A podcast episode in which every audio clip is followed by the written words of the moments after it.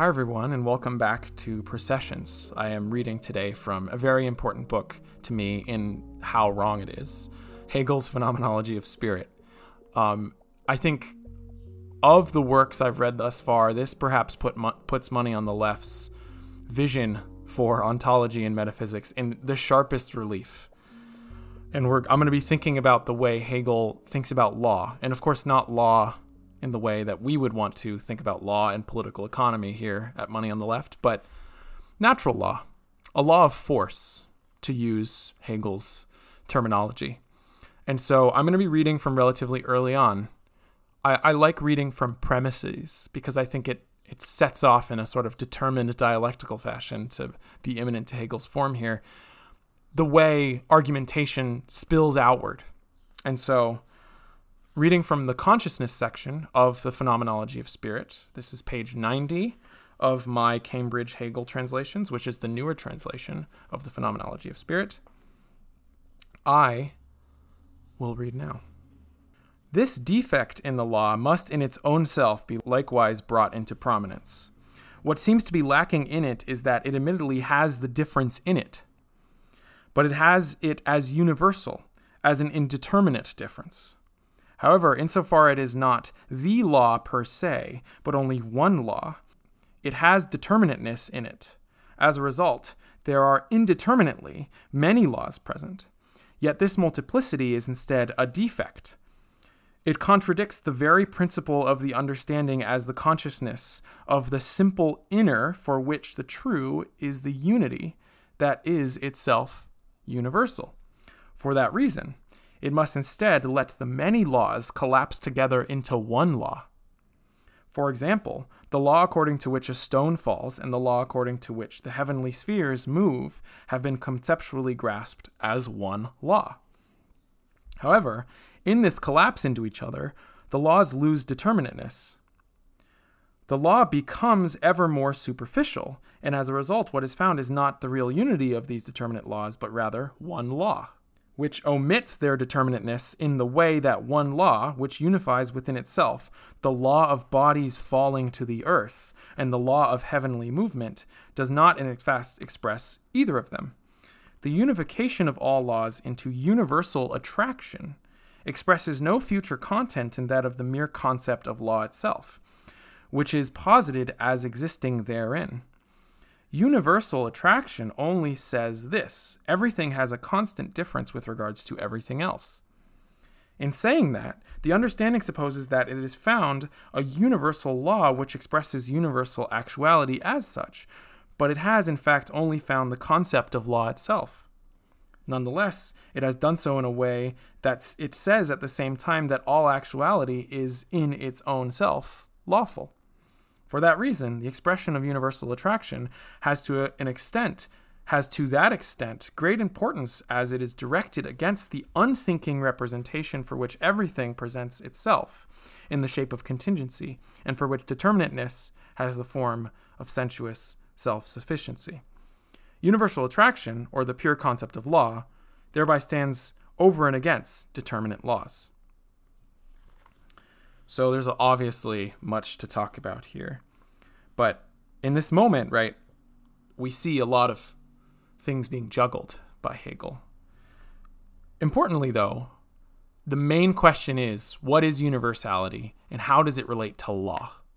Now, we're talking about natural law here for Hegel, but law itself in the its legal form for him develops out of the law of force, develops dialectically through a process of civilization into ultimately, of course, the state form, a historical movement, if you will. And so, what Hegel is describing is this dialectical movement of difference folding into being in contradiction with one. Now, oneness, of course, one law is univocity. This literally what he says it is earlier in the phenomenology of spirit. And so this univocal need to eliminate difference as defect, right? To eliminate a multiplicity into a determinate concept of singularity is what guides all of Hegel's thought. And he he's not he doesn't love this. This is a problem. It's the problem of being for him that there is a contradiction between universality and multiplicity. And this is dialectics. You you hover for yourself, for others, back and forth, right, at various scales in order to resolve and never resolve through resolution, right? Just posit again a new contradiction. And he talks about the heavens, right? And how the laws of the heavens and the laws of the, the earth are at once distinct, but then are binded together in a unity of universal attraction, of bodies falling to earth, of fallenness, of immanence. And this immanence, this zero sum relation of force, is a guiding feature of his thought, and ultimately of Marx's thought coming out of him and many, many others. This movement is predicated on not only a lapsarian movement from the death of God, which is of course why Nietzsche is so obsessed with the the immanence and the this primal energy of becoming in the here and now, in the fallen world. But also it's so Newtonian.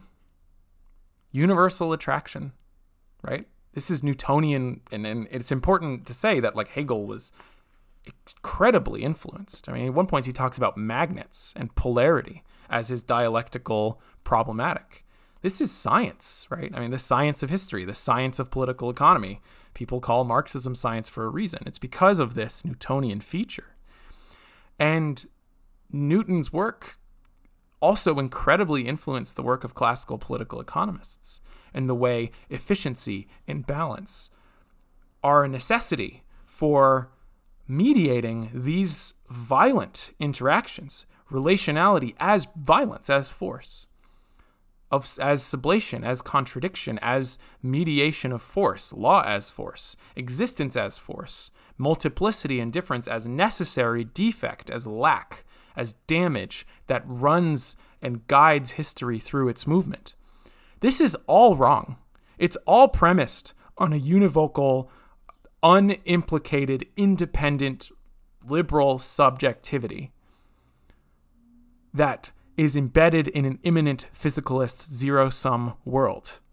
Right? The physiocrats just come to mind here as another economic version of this. And and it, it really posits all existence as violence. Violence in itself. And I you know, couldn't push back more here, especially in the sake that money is not a representation of these dialectical violent encounters, these contradictions, but actually is actively organizing encounters before any encounter, before any phenomenological encounter. And this is truly the guiding spirit of my work is to enmesh all of these encounters within a context and a milieu of a meta physics that is monetary, right? Not metaphysics as God, not metaphysics as heaven, right? Not metaphysics as contradiction with physics, but metaphysics as the ongoing problem of all physics. And so, I mean, there's so many different ramifications for this. I mean, we can think in psychoanalysis, right? We can think about lack. Your brain is not a defect, right? The way we interact as difference is not a defect, is not, doesn't need to be synthesized. There is room, opening, and it's not that there's only difference becoming to go Deleuzian, right? It's not only difference totally atomized in itself, but that the meta milieu of social relations that is money are actively organizing violence.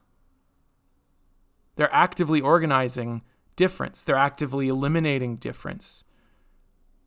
And this is politicizable. This is not the law, the one law of universal attraction as force. We're not atoms running into each other.